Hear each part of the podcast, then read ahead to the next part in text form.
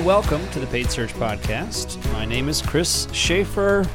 You know me well if you've been listening to this podcast for a while. You know you're about to get a ton of information about Google Ads, and I don't mess around. Let's go straight into it. Today, we're going to talk about questions from the audience. If you'd like to send in a question, you can do so at paidsearchpodcast.com or you can send in an email, paidsearchpodcast at gmail.com. And we're going to be answering questions from multiple people about lots of topics. One of them is about policy issues in Google Ads. So it's going to be really interesting. We're also going to be talking about brand campaigns. Should you advertise on your own company name? Should you not? We're going to be talking about what to do with competitors. Should you target competitors? Should you block them? Should you allow them? We're going to talk about that. And we also are talking about a big change that's happened in the past couple years that people are starting to spot some conflicts in my advice. Am I wrong? Am, am I am I talking out of both sides of my mouth here? Eh, do I do I give bad advice? Have I changed? What's changed? I'm going to talk about that in today's episode. So stay tuned. Want to remind you that you can go to opteo.com slash PSP for an amazing free trial of two months of the Google Ads software that can bring your account to the stars. It is an amazing system. It can skyrocket your metrics by helping you to write better ads, manage your bids better, manage your locations, your negative keywords, remove duplicate keywords, helping you to overall improve the performance of your Google Ads account. It's a phenomenal system that has been going through tons and tons of improvements over the years. They've been a sponsor of the podcast for quite a while, a couple years now, and I'll tell you, everyone's using it. it. It's amazing how it's grown. I'm a I'm honored to be a part of the growth of their company. People are finding this software and signing up for the free trial at opteo.com slash PSP. Two months for free, and then ended up trying it and using it forever. It becomes a normal tool in their tool belt. You will like it, I guarantee it. And you can try it for free in the link in, link in the description. That's opteo.com slash PSP. Okay, so let's jump in with the episode. I have four questions to go through. We're going to start with a question from Eric in Florida. And for those of you that we're hoping for another episode of Principles of Google Ads because I am ready to continue on with that uh, ever growing list. We are on number nine, but to, we're not talking about number nine today. We're talking we're talking about questions. I will be coming back to the Principles of Google Ads. There's tons more that I can share with you. We'll be continuing that series, but first. There were just some pressing questions that were in the inbox that I thought were great questions. So I am going to answer those. Eric in Florida brings up what he says might be conflicting instructions from Chris Schaeffer. Oh my goodness, has he caught me in a lie? Let's let's talk about it. Eric says, I was just listening to episode 346 and about 13 minutes in, you talk about how you do not suggest using negative keywords for search terms that appear in multiple ad groups by adding negative keywords at the ad group level. The issue is, I've always been following your advice from episode 264 regarding, regarding cannibalization, that you're supposed to add negative keywords at the ad group level to prevent cannibalization of search terms between multiple ad groups. Have I misunderstood something here? It seems as if these are conflicting instructions. As always, thank you so much for your invaluable advice. Eric, you are, first of all, a super fan. Quoting the episode numbers, talking about rules and established advice down to the minute. I mean, wow. I that is impressive. I I am honored that you would put so much time and, and, and energy into making sure you listen and and, and and know the episode numbers. I'm thrilled. And I'm so glad that you did mention the episode number because this helps me to answer this question. Knowing that I put out an episode basically once a week, this is about 150 weeks, 130 weeks between the two episodes that you've listened to. So we're talking two and a half years. So episode 264 came out in 2021, I would assume. And you're absolutely right. I probably did say that. I probably said it's a good idea to use ad group negative keywords and I meant it and I was I was right and I did that back in 2021. But here we are episode number 397 in a newly launched 2024 year and as you said I said recently uh, you know uh, about 50 episodes back that I don't do that anymore. And the, the thing is, both of those are true. And the difference is how things have changed, not with my management style, but the way Google Ads has changed. If you've ever managed Google Ads before 2020, back in the crazy days of 2017, 2016, and, and, and before, you would know it is a completely different world. So, the advice of using negative keywords at the ad group level is entirely correct if you are utilizing a time machine and going back to Google 2027. Google Ads 2027 was different. It's a different world, a different strategy. And rather than going into what was, let's talk about what is. The fact is, as I've I forget what episode was. It, it, was last year. I did a very specific episode about. I think that the the first word in the episode title is crazy, all caps. And if you go back and listen to that episode, I discuss the definition of the match types that Google has given us. They have given us match type definitions. These match type definitions are absolutely different than what they were years ago, five years ago, 10 years ago. I know because I used to teach out of a textbook. I used to teach a course. I would travel around the US and and teach and train this kind of stuff before the wonderful world of podcasts made it possible for me to do this much easier. So now I don't have to leave my house, which is wonderful. And I used to teach and train. I had specific definitions of what a phrase match keyword would do and what, it would not do. For example, I would tell people that a phrase match keyword, if you say red shoes, you would also be certain that it would not be shoes red that would show up in your search terms. It was always in that order shoes for tennis would always be shoes for tennis and not tennis shoes. It was very different. And now that's not true. The definition of phrase match is topical, it's thematic, it's different than what it was before. It is no longer a word matching system. Google doesn't look at shoes for tennis and match word to word. They now look at that entire phrase, throw it through some kind of algorithm computer program thing that analyzes all kinds of stuff and decides this is what that keyword means. And this is the kind of search terms that will match to that. It's different. So, because of that, I have changed.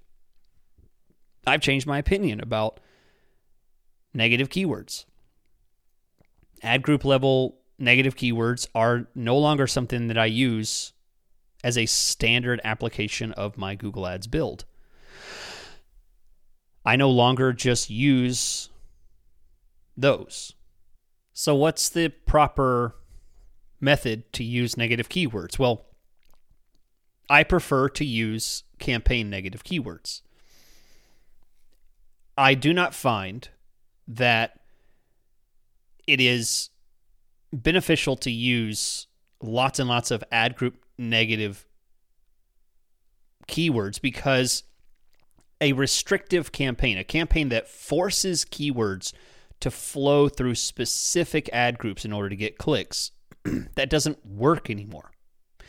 Cannibalization basically has become a lot less of an issue than it used to be because keywords no longer are linear. They're no longer linear probably isn't the right term. They're no longer a straight line. It's now kind of a curve. It's now kind of fuzzy. It's it's no longer as it used to be and because of that taking one keyword you have you, let's say you have an ad group shoes for tennis and you might also have uh, another ad group that has shoes for running and you might add n- a negative ad group to the running ad group that says tennis, and then un- uh, the word running as a negative ad group keyword for the tennis ad group. And I would tell you that is the wrong way to go about it. The reason is is because these keywords can move outside of the boundaries of what they are and they can grab traffic that Google deems to be more relevant. And if Google deems a keyword to attract a certain type of search term, it's your job to figure out why that's happening and correct it if it needs it, to assess those things, to measure those things, to test and see why it's happening, correct it. This is now our our job is no longer masters of funnels that we don't we don't build automated, amazing keyword systems like we used to anymore. It doesn't really work like that anymore. It, it works in a much looser way, and you and you have to adjust. So that's why I am saying firmly now that I don't use ad group level negative keywords. They don't work like they used to. Restrictive campaigns can generally result in very degraded performance. That's not always true. That is not nothing is ever always true in Google Ads. I just spoke with a company today who has an extremely restrictive campaign, and this topic came up. Ad group negative actually came up in the topic of things we were discussing. And I advised them to test it, not to just go in and just delete all the ad group negatives, but let's test it. Let's see what happens when we allow a little more leniency in our keywords. Perhaps we can get more out of it. Perhaps we experience a lower CPC, a lower cost per click. Perhaps we experience a better CTR. Because with the fuzziness of the keywords and the fuzziness of our ad copy, we can no longer create fine lines of boundary between ad groups because they no longer exist. All right, next we're going to move to Chicago. We have Mallory in Chicago. and she says, Hi, Chris. I recently discovered your podcast and all caps. Love it. Thank you, Mallory. Glad to hear it. It's been so insightful as I'm a freelance digital marketer still learning the best ways to optimize Google Ads. Wonderful. Glad to help. One of my clients sells weight loss prescriptions via an 15 minute online telehealth visit through our website. The main drug is semaglutide, aka Ozempic.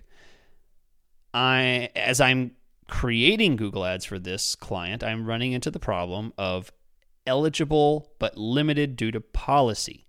Prescription drug services, restricted medical content, restricted drug drug terms.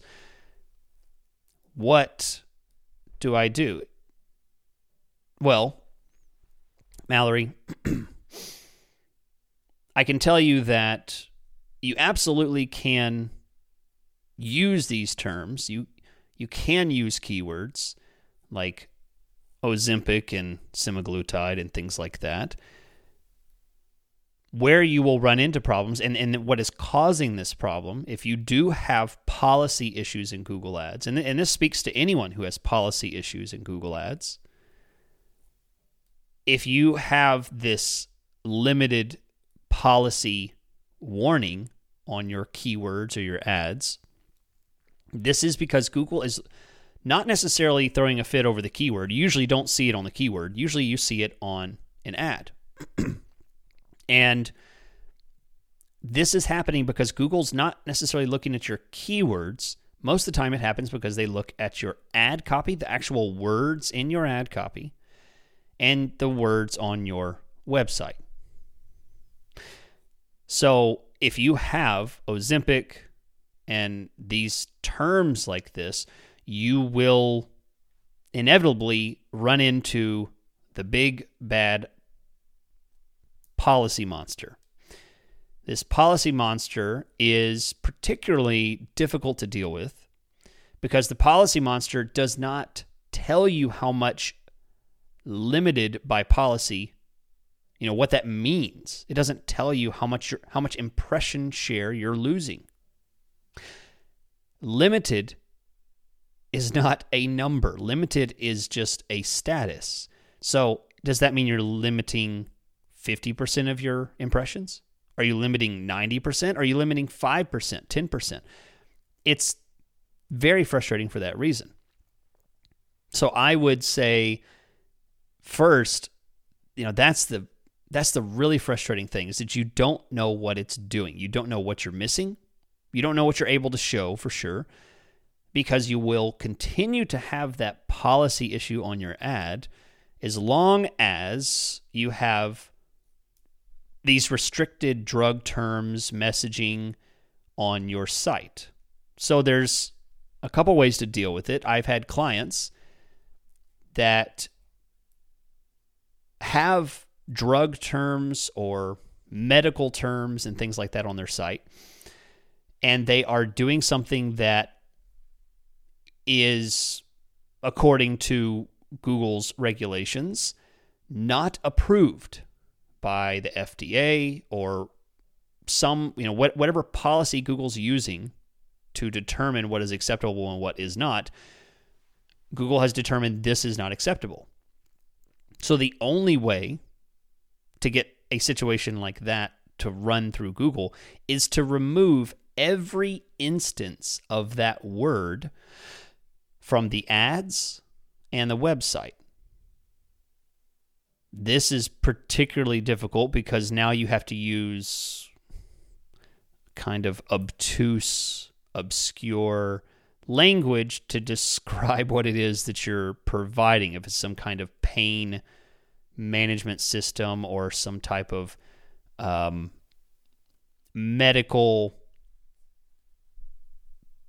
theoretic kind of thing that you're doing and it's not really proven and it's it it, it works wonderfully for some people, but it's certainly not approved as a a drug. The government has improved it. You will run into this problem. So the only way to do it is to remove those words entirely. So if that's not an option, if you can't not use the words, or you feel that by not using the words it becomes such a limiting factor of your your account that you really can't you really you really can't not use them.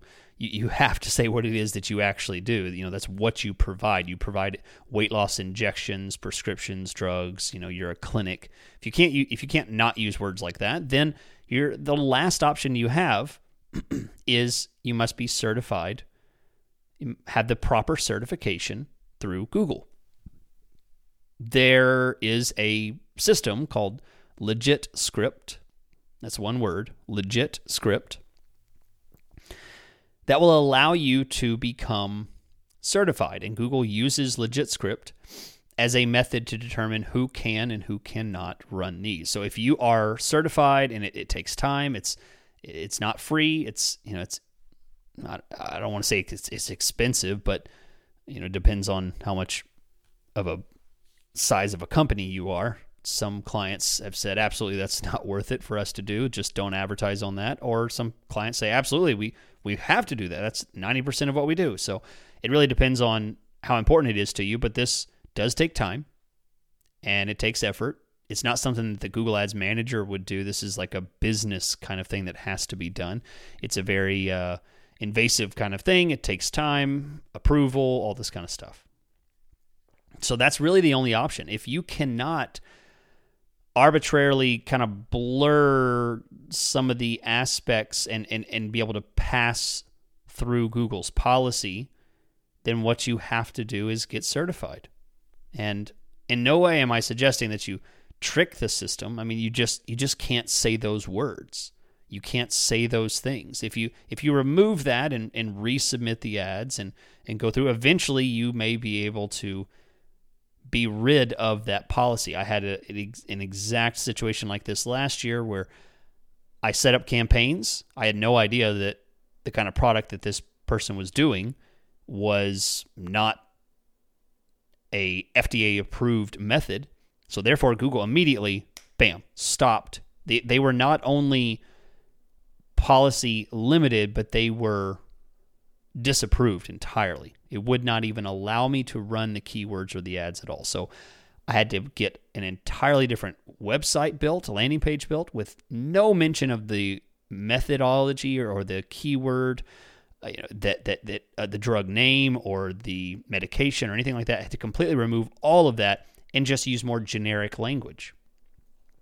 Now you can still use some keywords that might be more restrictive, but really it comes down to the ad copy and the website and the language on the website and, and on the ad copy. So I hope that's helpful. It's it's difficult. Google Ads policy navigation is not a pleasant place to be, I'll tell you that. so next we got coming up a discussion about brand and then we got a discussion about competitors. So let's get to that. Rohan, who is a Rowan, Rowan, maybe Rowan. I'll say Rowan. Rohan sound. I think that's uh, my my familiarity with Lord of the Rings. I think comes out when I say that. uh, I think it's Rowan. Rowan says, My name is Rowan, and I've been listening to the Paid Search podcast starting from the old episodes. It has been a boot camp of an experience as I listen to an episode on my travels. What is your opinion on sponsored paid search for an exact keyword phrase of the brand itself? I see a lot of companies, including large companies with in house marketing teams, do this, and I was wondering is there a rationale that justifies this tactic? Very good question. I have talked about brand stuff many times, so I happy to talk about it again because it comes up all the time. And it is a very controversial topic. So, I have three rules or three areas of advice to tell you about using brand or company name, brand name, product name keywords in your uh, specifically in your keywords. Okay, so if your company name is XYZ Widgets and your keywords, exact match, phrase match, whatever, if, if the keyword XYZ Widget shows up in your search terms, it doesn't even have to be in your keywords, it could be in your search terms. In that case, you are doing the at least the first situation that we're going to talk about here, which is you're using brand keywords with no control. You're not targeting them specifically. They're they're in your search terms. They are you might you might have kids toys as a keyword and XYZ widget is coming through. This happens all the time. And if you don't control it, you're in the first camp, which is you're you're using brand keywords, company keywords, product keywords with no control. So what's the problem with this? Well, this leads to bad data. Your account, your campaign is being lied to. You say, wow, Chris, that's really strong language there. Yeah, because it's being lied to. Not by Google, not by you, but just by mixing data. If you have a five times ROAS or a $50 cost per conversion, and 25% of those conversions are using your company name in their search and calling you or filling out a form or making a purchase. That is not representing the actual acquisition that you have made of new customers. You are not providing a lead source to your company of new acquisition at a five times ROAS or a $50 cost per conversion. Whatever your KPI is that you're measuring with, it is not entirely correct. No company, I don't care who you are, no company would measure a returning customer who knows the company name as an equal value to someone who does not know the company name and is not searching for it, yet comes in and makes a purchase or fills out a form or makes a phone call. Someone who is not your friend coming in and becoming a friend, or someone who is a friend and, and walking in, those aren't the same kind of experiences. I say friend as though, you know, anyone who buys from you is a friend, right? They gave you money, you know, you're you're happy for for them to enter your your business agreement here. So I use friend very lightly, but I think you get the point. The idea is that these people are not the same. You have customers and non-customers. Customers that return, great. You want those all the time. Customers that have never heard about you, that's what brings growth. people who have never heard of your company that find your products, your services, and buy and purchase from you, they are technically worth more because a snake that eats its own tail will soon starve. It'll consume itself.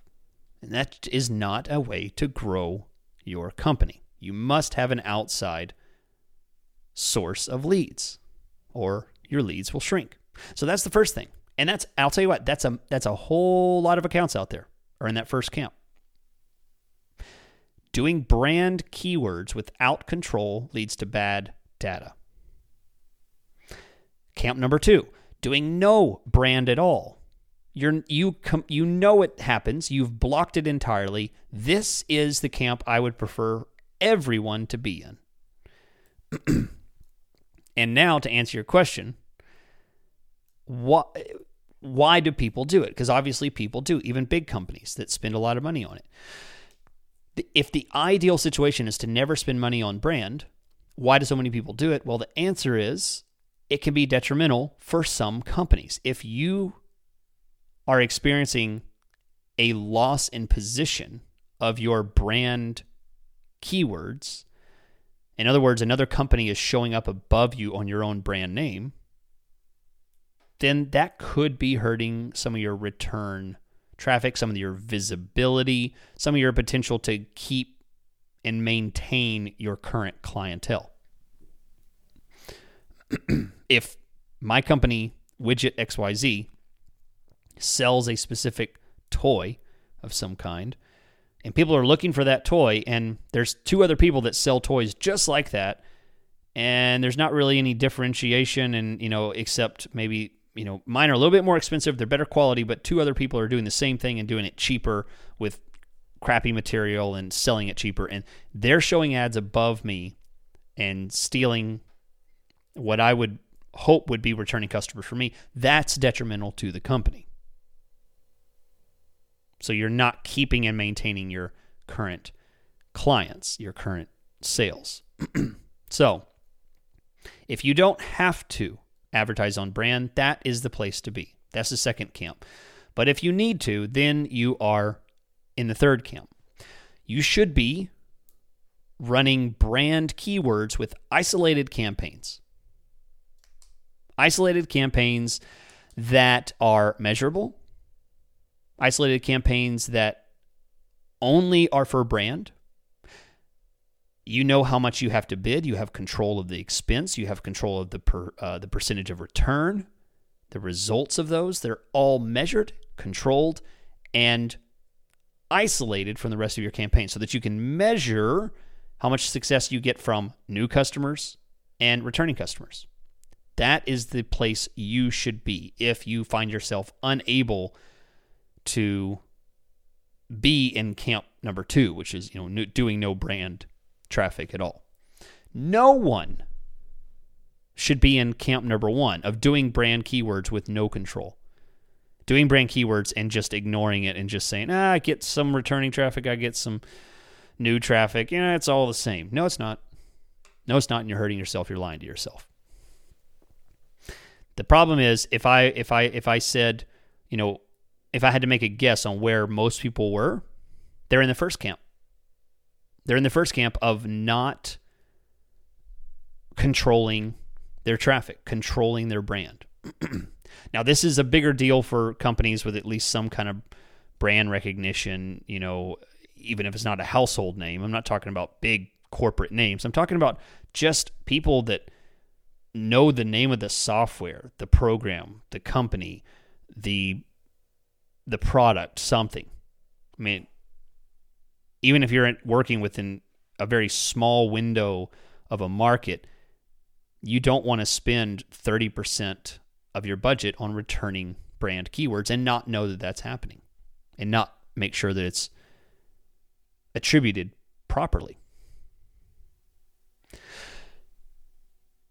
All right, we have one more question here about competitor searches, which is a lot in the same string of what we've been discussing. Before I jump into that, I want to remind you opteo.com slash PSP. That is an amazing software that has AI capabilities in it.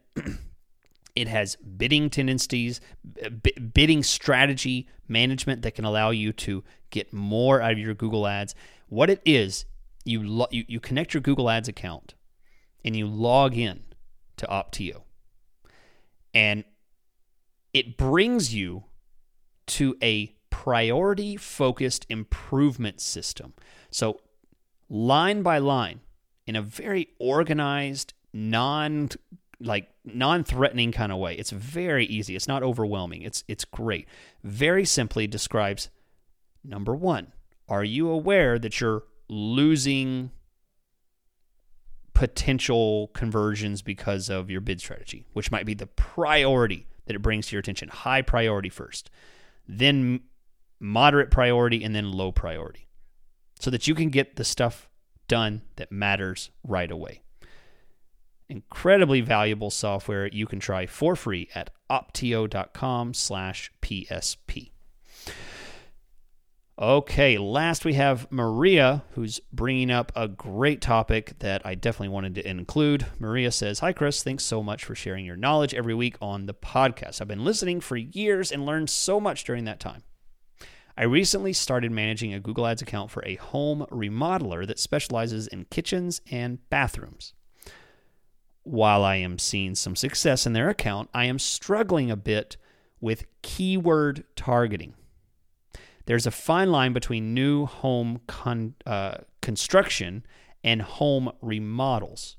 So, new home construction and home remodeling.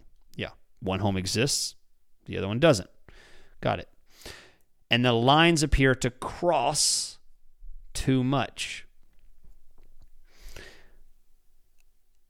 Maria also goes on to ask one more question. What are your tips for deciding when or if to take out a tangentially related search term. Think what a, what I'm so glad I said that right. I just let that flow off, hoping it would come out of my mouth properly. It did. A tangentially related search term. Let me read that again because I totally messed up the flow. What are your tips for deciding when or if to take out a tangentially related search term that brings in both good and bad traffic? Also, we tend to get a lot of competitor searches because many companies feature words like design and construction in their business name. Okay, so let's hit these questions one by one. Number one, what are your tips for deciding when to take out search terms that can be both good and bad? Number one, you should always isolate, control, and measure keywords that provide both good and bad search terms or conversion metrics. So, what do I mean by that? How, how does that look? Well, what that looks like is if you find a keyword is providing high volume and you look at the search terms, you look at the data that you can look at, and it, it, it's, it, it'll go up and down, up and down. It'll have good stuff, bad stuff. It's, it's very gray. Is it good? Is it bad? I don't know. It's somewhere in the middle.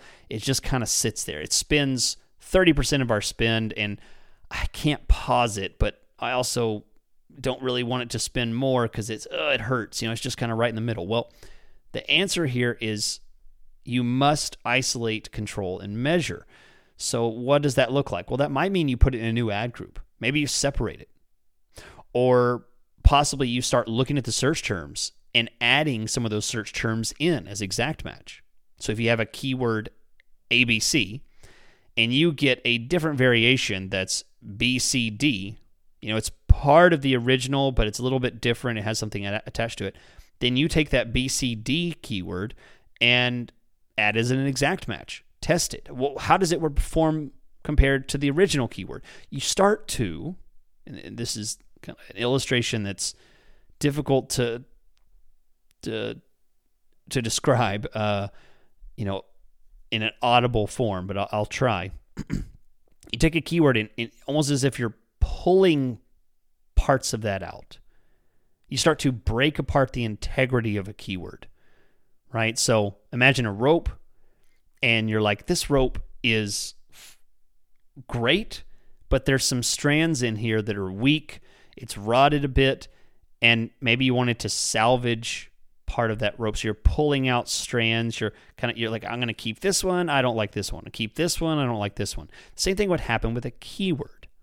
Find the parts that are successful and try to replicate those. Because tangentially related search terms, that should be 2024 Google Ads tagline.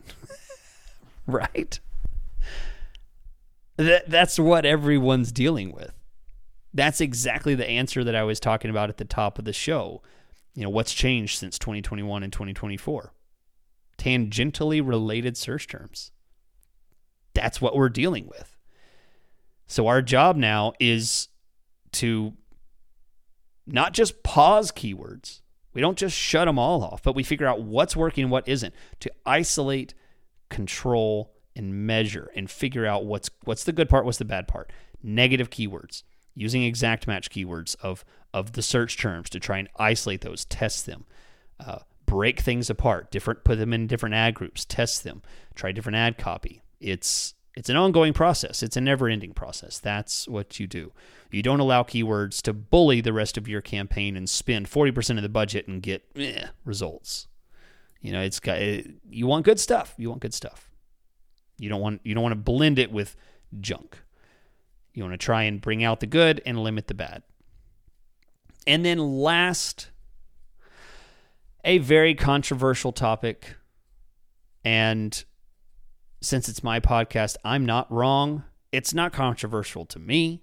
Some people dare to say that this is a wrong opinion or this is bad. But I'll tell you what, you know what forms my opinion? Real world numbers and accounts that I manage and consult on. That is how I form my opinions. I don't form my opinions because I read blogs, watch videos. Honestly, I don't do any of that. What you hear on this podcast is not someone else's opinion that I have uh, opted as my own. No, these are my opinions based on real world testing and research. And when it comes to competitors, they never belong in a non competitor ad group. Let me say it a different way if you're not targeting your competitor with your keyword, you should not be getting search terms of your competitors in your keywords. So if your keyword is toys for babies and you're getting brand names of other companies, just straight up brand names like uh, you know, another company's name in the searches, that should not be happening. That I believe that is a waste because, and this is going to be a future principle of Google Ads topic that I'll go in. So this is a hint, but it has to do with the boundaries of your ad groups. Your ad groups, your keywords should all have boundaries. They should have a scope, they should have a focus. And if you go outside that focus, what are you left with? You're left with the squishy, spongy, not very effective. How do you, how do you measure a sponge? How, how do you how do you measure something squishy and and and and, and indiscriminate in the measure of what it is? You can't. You can't. I need a keyword to, to provide one specific set of goals in a certain set of search terms, and I'll measure this, this the success of that. Squishy keywords that that deliver. Sometimes it's a competitor, sometimes it's a brand keyword. Sometimes it's, you know, just this obscure how do I kind of search. And other times it's a really good search about people saying, uh, you know, so and so near me. You know, some some medical medical weight, medical weight loss near me. You know, wow, what a great one. Out of 16 clicks, I got two like that, and then the rest were competitor, junk, you know, how to, and one one was looking for uh, cat videos. You know, that's an that's that's a that's a that's a waste of your effort. You should not have keywords that go outside the boundary of what you have established. And I will save that topic for another day, for another discussion of the principles of Google Ads. But for now, that is it. Thank you so much for sending in your questions. I appreciate you guys listening. Be sure and reach out if you would like to speak with me about live Google Ads coaching through Zoom. I don't have to come to your house anymore. I don't have to come to your business. Now, I can do it from the comfort of my home, which is preferable to me. So it's a it's a great uh, advantage to both you and me, and it's certainly certainly much more uh, affordable for me not to have to travel to your location to provide Google Ads consulting. So you can reach out to me at chrisschaeffer.com. Link is in the description of wherever you are listening or watching. I will catch you next week.